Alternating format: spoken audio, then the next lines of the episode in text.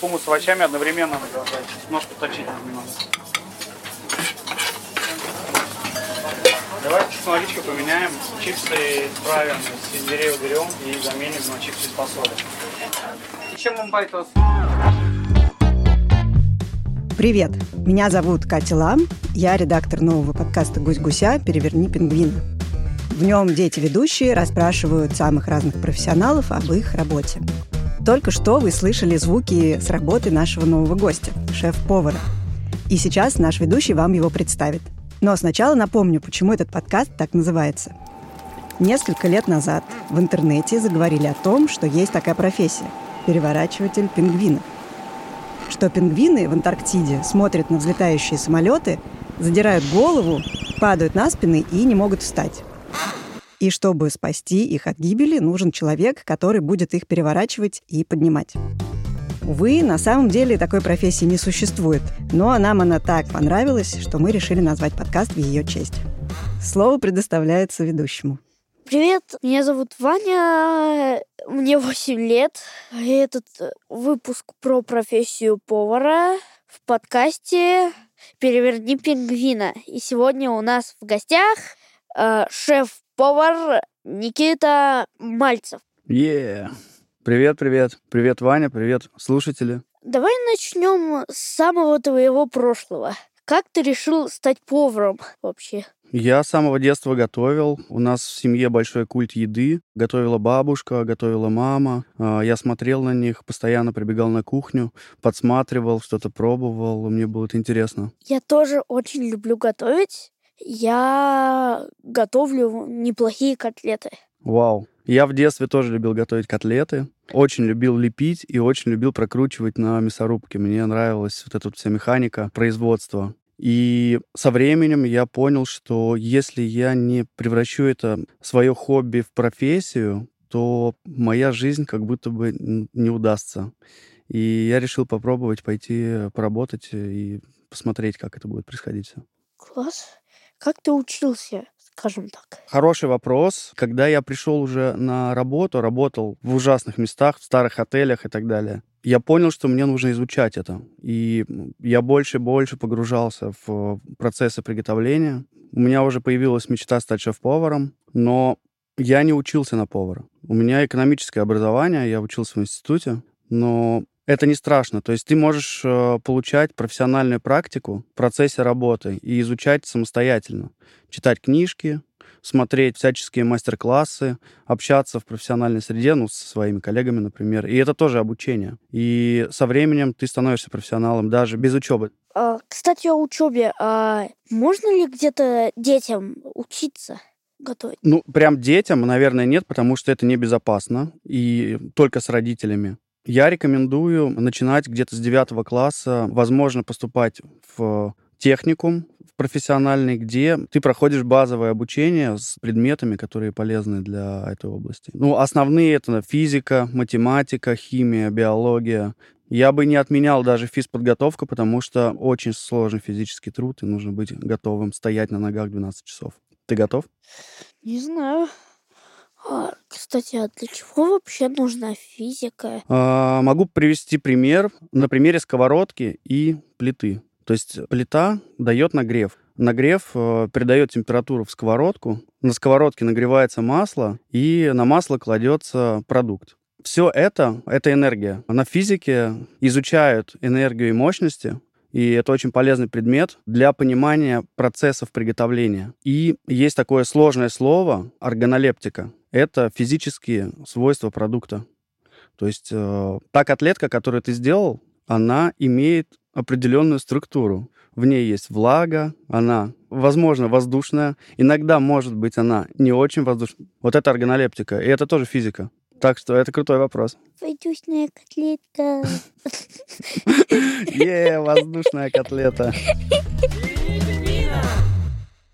А что нужно знать и уметь человеку, чтобы стать поваром? Ну, кроме физики, биологии и химии. И чуть-чуть математики. Ну, очень важный фактор — это любовь к еде. Предметы, наука и так далее — это тоже очень все полезно. Ты можешь не знать науку, но запомнить технику, и эти техники потом можешь применять.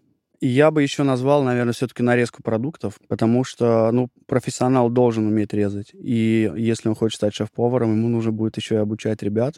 И если он не умеет это делать, это, ну, не очень.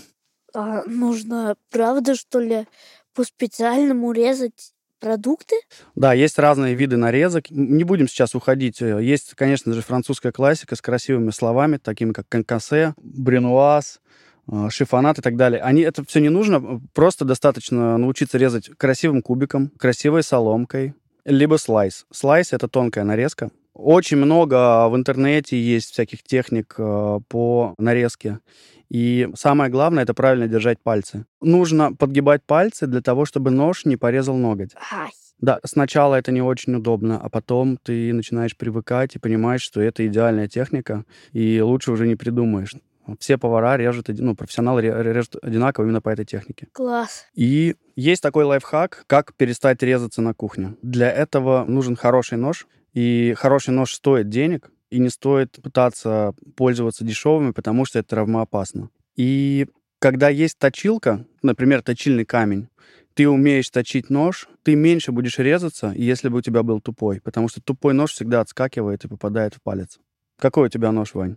Я все время его хорошо заостряю. Ты молодец. Кто бы знал, что чем лучше точишь нож, чем острее он, тем меньше ты будешь резаться. Совершенно верно. Я думал, что наоборот. Ну вот теперь ты все знаешь. И, кстати, у всех э, профессионалов чаще всего свои ножи, потому что э, базовые кухонные ножи, они используются всеми подряд, и за ним никто не следит. Когда ты хочешь э, сделать классную еду и правильную нарезку, всегда будешь приходить со своим. У меня за мою карьеру около 10 ножей уже было. Вау. Взрыв мозга. Никит, а какие роли у поваров на кухне, кроме шеф-поваров? Это зависит от заведения, от э, размеров кухни. В обычных заведениях чаще всего работают повара-универсалы, они прям так и называются. Он делает все подряд. Но в больших заведениях э, они разделяются. Есть э, коренщик-заготовщик, э, есть э, повар горячего цеха, повар, который специально готовит гарниры, кондитер, повар холодного цеха, который занимается салатами и закусками, сушеф — это сотрудник, который стоит на раздаче, контролирует и сервирует блюда. И есть повар, который готовит супы. Есть повар-технолог, который записывает технологию с шеф-поваром. Но, в принципе, все. Это самые основные профессии. Я практически на каждой работал для того, чтобы стать шефом в дальнейшем. А шеф-повар, он всеми руководит? Да, шеф-повар руководит всеми, и сушеф ему помогает. То есть сушеф — это правая рука шеф-повара. Но он же еще и в то же время готовит. Есть шефы, которые готовят и придумывают, но это не, не, не всех касается, это зависит от заведения. Чаще всего шеф управляет. А ты готовишь? Да, я готовлю. Я часто прихожу на кухню. У меня распорядок дня такой. Я с утра занимаюсь э, всякими управленческими задачами своими. Провожу брокераж. Брокераж — это проверка соусов, супов, бульонов, э, полуфабрикатов, так сказать, которые делают повара. Я проверяю их на вкус. Как мы уже говорили, я проверяю продукты на органолептику. И если мне что-то не нравится, я прошу переделать. Затем э, я также встаю на кухню, начинаю делать свои проработки, готовлюсь к сервису. И в 12, ну, у меня так, в 12 заведение должно быть 100% готово. Все блюда, все соусы, все проверено. И самое главное, чтобы все блюда были одинаковыми. И если ты сегодня придешь и съешь сэндвич, и он тебе понравится, через месяц ты должен прийти и съесть точно такой же. Правда? Да. И если он будет отличаться, ты имеешь право вообще об этом сказать. И сказать, чуваки, я не хочу этот сэндвич, он не такой, как был раньше. Приходишь на работу, надеешься на вкусный сэндвич, а тебе какой-то плохой подают. Хм. Ну, он может быть даже неплохой, он просто другой. А так как у тебя есть память, и ты запомнил, и ты хотел такой же, а тебе дали другой, то тебя это не устраивает. Я просто скажу, ребят, это реально нужно переделать. Это совсем другой. Красавчик, ты будущий шеф. У тебя котлетки получаются такими же одинаковыми. Не знаю. Я только один раз готовил котлетки. А, нет, кажется, я еще на курином фарше готовил. Только они другие получились. Слушай, Вань, ну самое важное, что нет предела совершенства, и ты можешь готовить всю жизнь одно блюдо. Ты можешь быть шефом одного блюда, но делать его лучше всех. Да. И каждый раз улучшать результат.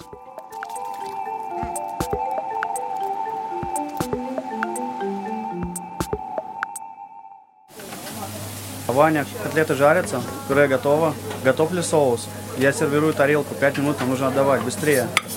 А, пока еще нет. Я уже стараюсь. Ваня, гости ждут, гости Мне ждут. рук не хватает. Они не будут ждать, пока ты доготовишь свои котлеты 10 минут. Нам нужно быстрее, Все, Вань, ладно. быстрее. Да, шеф-соус готов э, и котлеты. Спасибо. Официанты и блюда забираем, сервис. Котлеты готовы. Еще какие заказы?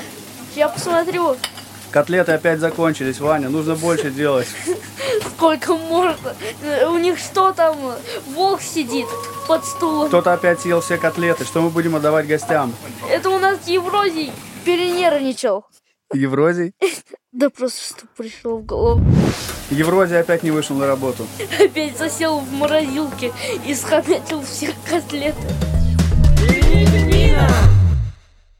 А какие э, у тебя были самые смешные ситуации и самые тяжелые? С каких начать, Вань? Да с любых. Окей, э, ну сложности они постоянно есть. И, во-первых, ты весь день на ногах стоишь, ноги затекают, э, немножко побаливают, и к этому нужно привыкнуть. Ты можешь порезаться, ты можешь обжечься, тебя постоянно критикуют, и тебе говорят, что что-то не так. Ты должен э, принимать любые отзывы и анализировать их. И некоторым людям тяжело это дается. Поэтому я бы тоже критику назвал сложностью. Но самое-самое сложное на кухне — это отношения друг с другом. Я бы назвал это коммуникациями. Доносить информацию друг до друга не каждый может. И нужно уметь общаться с людьми, и чтобы тебя слышали, и чтобы ты слушал. Это очень важный фактор для кухни. Классно сказал. По поводу самых сложных ситуаций. Я участвовал как-то в большом фестивале и готовил там кебабы. Ты знаешь, что такое кебабы? Нет. Кебабы — это шаурма. А, я однажды пытался приготовить. И как? Не очень. Вань, а ты знаешь, что я готовлю лучшую шаурму в Москве? Вот это да. Надо будет к тебе в ресторан наведаться. А, то, что делаю я, это называется дёнер кебаб. И по ряду многих изданий, которые пишут про еду, мой проект является топовым. То есть мы лучшие в Москве. Проект Ос Кебаб. И я готовил на фестивале кебабы. И у них э, техника приготовления через замороженное мясо. То есть мы должны замороженное мясо жарить. На фестивале было очень жарко, и морозилка, где лежало сырое мясо, случайно разморозилась. И все мясо у нас разморозилось, и оно начало разваливаться на вертеле. И в этот момент у нас стояла очередь 100 человек. Вань, все окей? У нас в этот момент стояла очередь 100 человек. 50 уже оплатили, и 50 стояло на оплату. Начался ливень проливной, и люди уже не могли выйти из очереди. И я не знал, что делать. Я просто взял стул, сел на него, прям под дождем, и ждал, пока мясо начнет схватываться, потому что ну, просто гриль не брал его из-за того, что оно начало разваливаться. И мне было так стыдно, вся моя команда встала вокруг меня и сказала, Никита, ты должен что-то с этим сделать. Но я уже ничего не мог сделать, потому что я знал, что нужно просто подождать. Я просто молча ждал час. Потом мы начали отдавать людям бесплатные кебабы для того, чтобы ну, никого не обидеть. Это была, наверное, самая сложная ситуация в моей жизни, и я стараюсь не повторять, конечно же. А, Больше контролировать все. А а из веселых, ну, веселые, мы, мы постоянно веселимся на кухне. Я не могу какую-то прям отметить. Мы просто постоянно шутим, общаемся друг с другом, а, потому что это очень тяжелая работа, и если мы не будем смеяться и создавать классную атмосферу в команде, то просто это будет еще тяжелее. Поэтому это просто постоянный процесс, и каждый день много шуток, и с моей кухни всегда слышно смех. А, по-моему, ситуация с шаурмой, с кебабами, это было даже очень смешно. Ну, это было забавно, но очень тяжело. И мне было стыдно, честно скажу. Но потом, я когда вспоминаю, мне смешно тоже. А какие плюсы в работе повара? Ну, во-первых, ты кормишь людей, и это очень приятно, это благородное дело. Ты можешь помимо простых людей кормить каких-нибудь знаменитостей, постоянно какие-то новые знакомства. А, У меня, помимо того, что я кормлю, ну, примерно всех, а, я еще иногда делаю с ними разные, так сказать, коллаборации, есть такое слово. Это когда мы вместе с каким-нибудь известным человеком придумываем блюда и кормим гостей.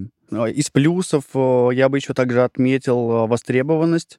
Люди всегда будут есть, и нужны будут повара. И в любой стране ты сможешь э, устроиться на кухню, если будешь знать язык, либо хотя бы профессиональные термины. Чаще всего это английский. Даже если ты не идеально знаешь английский, ты можешь изучить просто, как называются продукты и некоторые глаголы такие, там, как жарить, парить и так далее. И ты сможешь устроиться на работу даже в Америке. Где угодно. Это огромный плюс. Ну да. А, Мне очень нравится придумывать еду, и у меня постоянно какие-то новые идеи. Я могу ночью просто лежать в кровати и придумывать, а потом на следующий день я иду и готовлю это. Чаще всего у меня получается. Каждый день я иду на работу с улыбкой.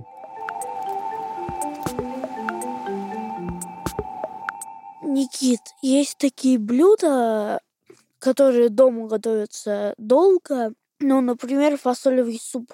Ты когда приходишь в ресторан, тебе 20 минут и все дают. Это как вообще? Ну, работа на кухне э, и организация процессов, она э, основана на полуфабрикатах. Полуфабрикат — это готовый продукт, э, заготовки, которые сделали повара. Полуфабрикатом может быть готовый суп, бульон, сваренные макароны заранее, там приготовленный рис, замаринованное мясо, которое остается только пожарить, маринованные куриные крылышки и так далее. И происходит процесс доготовки, либо просто разогрева. И фасолевый суп чаще всего делают заранее, и в этом ничего страшного. У него есть сроки годности, он хранится определенное количество дней, маркируется дата производства, и шеф-повар контролирует этот процесс. И даже если он заранее приготовлен, а многие супы, чем дольше постоят, тем они вкуснее. С нуля никто ничего не делает, это очень долго. Иначе ты будешь ждать свою еду три часа. Кто вообще твой любимый, кто вообще твой герой? У меня два героя. Первый — это Рене Редзепи. Это шеф-повар лучшего ресторана в мире. Он находится в Копенгагене. Он называется Нома. Он э, один из тех шефов, кто поднял скандинавскую кухню и сделал ее знаменитой на весь мир. И Рене Редзепи вместо лимона в блюдо добавляет муравьиную кислоту. Хочешь попробовать? А, Да я пробовал. Ну, муравьиная кислота — это вкусно вообще-то. У Рене Редзепи в ресторане есть собиратели. Это специальная профессия. И он собирает э, грибы, растения и травы специально в лесах. И потом приносит это в ресторан, и они из них делают полуфабрикаты. Я просто представил. Человек спрашивает, когда он заказывает рыбу, допустим, «М, какой вкусный лимончик там был. А он такой, это не лимончик, это лимонная кислота. Муравьиная. Муравьиная. Ну, в скандинавской кухне э, используются только те продукты, которые находятся, растут э, в северных странах. И так как там не растут лимоны, и если ты говоришь, что ты готовишь скандинавскую кухню, ты не можешь использовать лимоны. Это просто нечестно будет. Поэтому Рене Редзепи принял такое решение, и э, он не прогадал и прославился на весь мир. Они очень много диких трав используют, э, которые растут в лесу, и ими украшают свои блюда. Э, Есть дикий чеснок, дикий лук, э, кислица. И они могут делать какие-нибудь бешеные мусы из улиток. Вот это да. Второй мой герой, его зовут Йотама Таленги. Э, Это израильский шеф, который прославил на весь мир израильскую кухню. Знаешь что-нибудь про израильскую кухню? А, м, кажется, нет. А, Ну, например, шаурма — это тоже часть израильской кухни. Теперь ты знаешь. Ну да. Он живет в Лондоне, у него есть свое заведение. А, Я там как-то даже обедал, и он готовит там свою фирменную шакшуку. Шакшука — это израильский завтрак. А, Он делается из соуса матбуха. Слышал про такой? Шакшука, матбуха. Я знал, что тебе понравится. Соус матбуха, он немножко пряный, такой с э, добавлением острого перца. И в этом соусе готовятся яйца. И они варятся внутри, но сверху остаются с жидкими желтками. И потом ты берешь хлеб и макаешь хлебом в этот красный соус, а начинаешь все это размазывать, в жидкие желтки, в перемешку с разными специями, травами. Это очень крутая штука, обязательно тебе нужно попробовать. И Ятама Таленги написал, конечно же, интересные книги, рекомендую их, э, тоже сам читаю. В общем, э, два моих героя — это люди, которые подняли свои национальные кухни на мировой уровень. Класс. Столько знаний от тебя идет.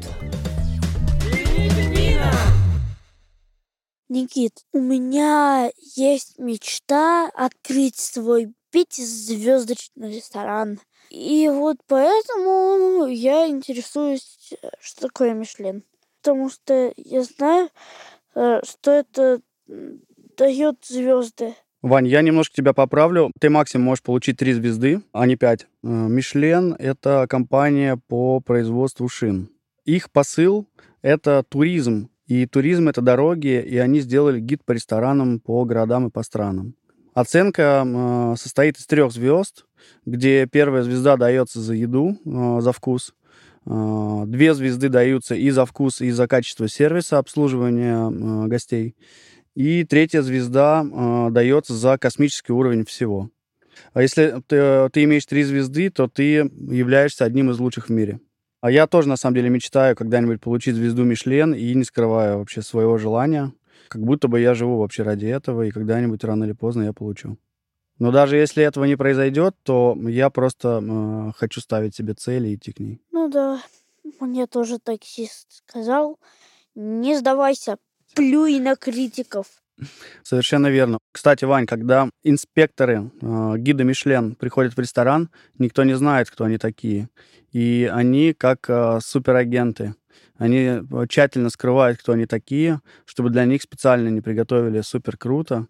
И они приходят э, в течение года несколько раз в заведение, проверяют стабильность, качество вкуса и принимают решение, что с этим рестораном. Потом проводится ежегодная премия вручения звезд э, гида Мишлен. И там озвучивают э, и выдают это как э, статуэтку Оскара. Только шефом. Статуэтку Оскара. Никит, можешь ли ты рассказать нам какое-то блюдо, которое может приготовить каждый, но какое-нибудь эффектное. Окей, есть такое блюдо, которое называется ганаш. Возможно, ты слышал про него. Ганаш — это паста из шоколада. Нечто среднее между нутеллой и шоколадкой. Нужно взять 200 грамм горького шоколада, смешать это с 300 граммами сливок 20%. И на водяной бане все это растопить и смешать. Потом нужно поставить это в холодильник на один час и эта масса превратится в э, пасту, которую можно взять э, ложкой и положить на тарелку. Я бы к этому блюду рекомендовал взять какие-нибудь орешки. Хорошо подходит орех пекан, э, который можно посыпать сверху шоколад, и добавить к нему еще какой-нибудь кусочек мороженого. Ты берешь одну ложку ганаша и одну ложку мороженого, кладешь это в тарелку и посыпаешь орешками.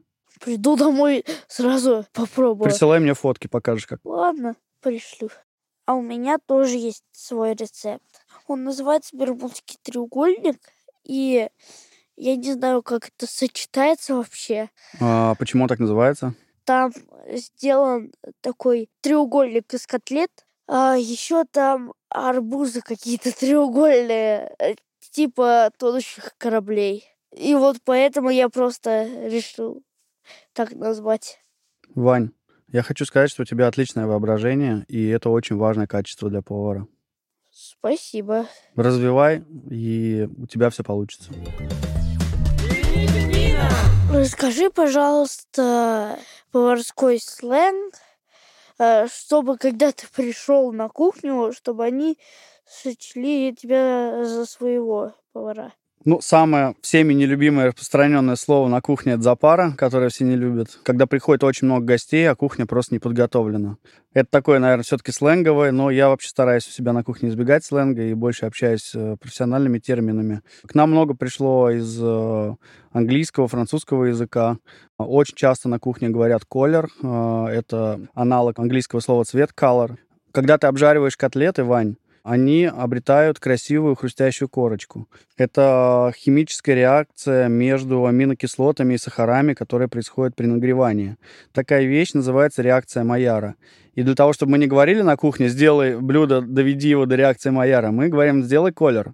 И мы немножко сокращаем время коммуникации, общения. Класс. Поэтому, когда ты будешь э, готовить дома котлеты, э, не забывай, что при обжаривании ты делаешь колер.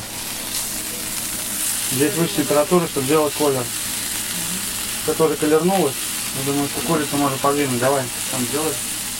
Есть еще с- прикольное слово бланшировать. Это приготовление в воде или на пару на быстрой скорости. То есть ты можешь бланшировать замороженные продукты, можешь бланшировать свежие продукты, например, спаржу. Ее э, готовят именно через бланшировку. Я бы, в принципе, больше не выделял э, остальных э, сленговых и так далее выражений. На, на всех кухнях по-разному. Считаю, что в профессиональной среде должно быть меньше сленга и больше профессиональных терминов. Отлично, спасибо. Было очень интересно, было просто прекрасно. Я много всего нового узнал. И, в общем, мы закругляемся. Ваня, ты большой молодец. Э, Спасибо. У тебя, уверен, все сложится в этой профессии. И всем, кто нас слушал, э, надеюсь, информация была полезна. Всем спасибо. Всем ням-ням. Кусь-кусь. И кусь-кусь. Спасибо нашему ведущему Ване Максимову и шеф-повару Никите Мальцеву. Пишите нам, о каких профессиях вы хотели бы узнать в наш чат-бот в Телеграме, который называется Hello Гусь Гусь Бот или Привет Гусь Гусь. Следующий эпизод подкаста можно послушать прямо сейчас в приложении Гусь Гусь, став нашим подписчиком. А через две недели эпизод станет бесплатным в Гусь Гусе и появится везде, где вы привыкли нас слушать. Пожалуйста, ставьте нам оценки, оставляйте комментарии в разных приложениях, рассказывайте о нас друзьям и знакомым. И спасибо всем, кто работал над этим выпуском. Звукорежиссеру и композитору Жене Миневскому, продюсеру и выпускающему редактору Лизе Марантиди, расшифровщику Кириллу Гликману, фактчекеру Полине Семеновой и студии «Резонант Артс». Меня зовут Катя Лам. До встречи через две недели.